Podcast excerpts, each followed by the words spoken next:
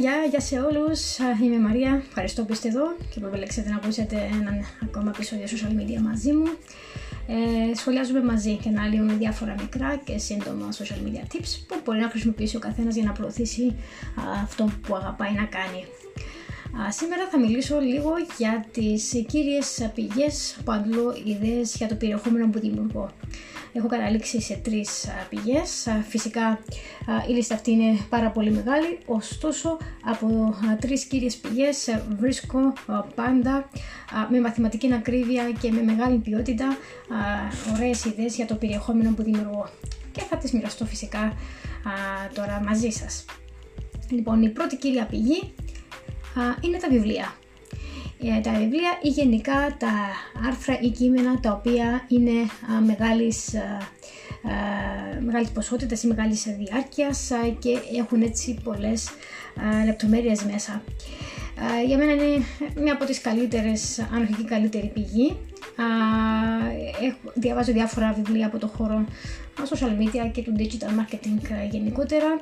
Έτσι έρχονται πάρα πολλές νέες και πρωτοτυπές ιδέες για δημιουργία του, του content και άλλωστε υπάρχει συγκεντρωμένη πλούσια γνώση γύρω από ένα συγκεκριμένο θέμα ενώ συχνά και ο ο συγγραφέας ή ο broker γράφει τα, τη δική του εκδοχή, μοιράζεται τις ε, δικές του εμπειρίες, κάτι το οποίο βοηθάει να έχουμε μια πιο ολική, μια πιο σφαιρική εικόνα για το θέμα το οποίο αναλύεται.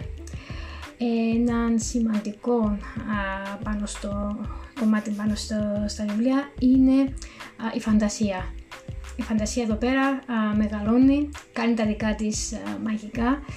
Ε, έτσι μπορούν να συνδυαστούν οι γνώσεις από ένα βιβλίο ή από ένα κείμενο με τις εκάστοτε εμπειρίες που έχει ο καθένας μας και να βγει πάντα ένα διαφορετικό θέμα προς ανάπτυξη. Τουλάχιστον προσωπικά, αυτό στο τρόπο με βοηθάει πάρα πολύ.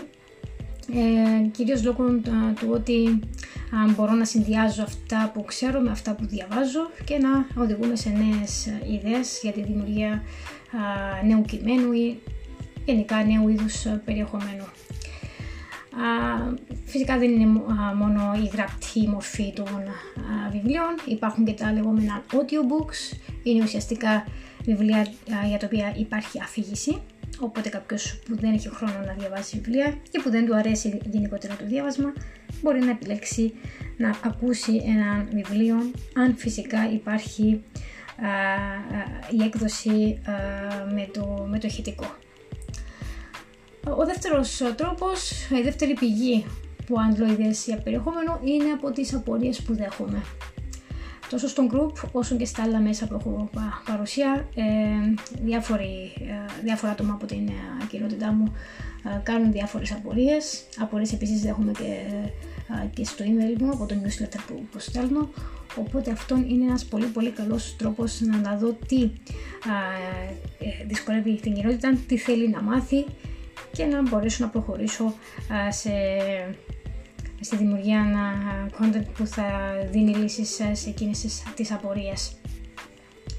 Ε, επίσης είναι πολύ, είναι πολύ σημαντικό να έχετε τέτοιου είδους υλικών ε, στο social media σας ε, ή γενικότερα όπου έχετε παρουσία, να ρωτάτε, να ενθαρρύνετε τον κόσμο να κάνει ερωτήσεις, να μοιράζετε μαζί σας απορίες που ενδεχομένως έχει.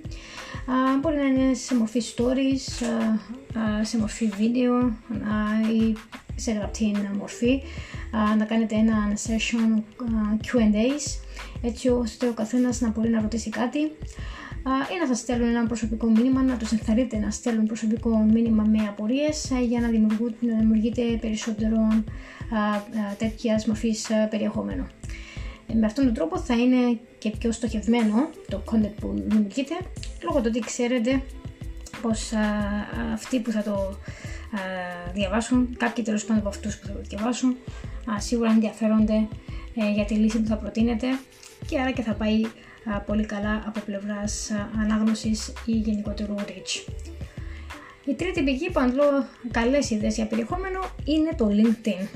Το έχω τέλος και παγιά. Γενικότερα πάντα λέω πόσο σημαντική πηγή είναι το LinkedIn, το οποίο δεν είναι πλέον μια πλατφόρμα για να βρίσκουμε δουλειές και για επαγγελματίες. Είναι από τα πιο σημαντικά γρανάζια στη μηχανή του, του content marketing πολύ καλό περιεχόμενο από expert στο είδος τους και από άτομα τα οποία ενδιαφέρονται για την online εικόνα τους, που επενδύουν πολύ στο προσωπικό τους brand, οπότε το ότι ανεβάζουν έχει μέσα ποιότητα, έχει μέσα αξία και οποιοδήποτε διαβάζει το content αυτών των ανθρώπων έχει να αποκομίσει πολλά ωφέλη.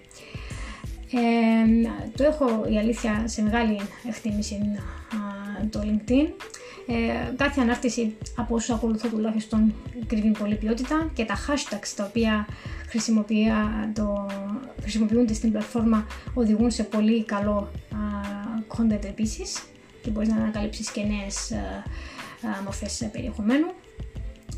Ε, και αυτό είναι κάτι το οποίο το ξεχωρίζει. Δεν είναι η ποσότητα, αλλά η ποιότητα που μετρά στο LinkedIn. Οπότε α, πάντοτε όταν κάνω ένα scroll εκεί βρίσκω πάρα πολύ ωραίες ιδέες για, για content που μπορώ να αναπτύξω. Φυσικά παίρνω ιδέες, τις εφαρμόζω και στην δική μου κοινότητα και βλέπω τι δουλεύει και τι όχι πριν, πριν το μοιραστώ μαζί της. Αυτές είναι τρεις κύριες πηγές που αντλώ ιδέες για περιεχόμενο, βιβλία, απορίες και LinkedIn.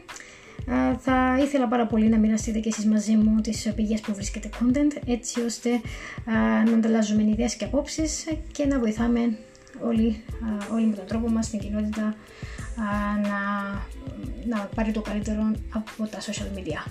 Μαζί θα τα πούμε μελλοντικά σε ένα νέο επεισόδιο. Να προσέχετε.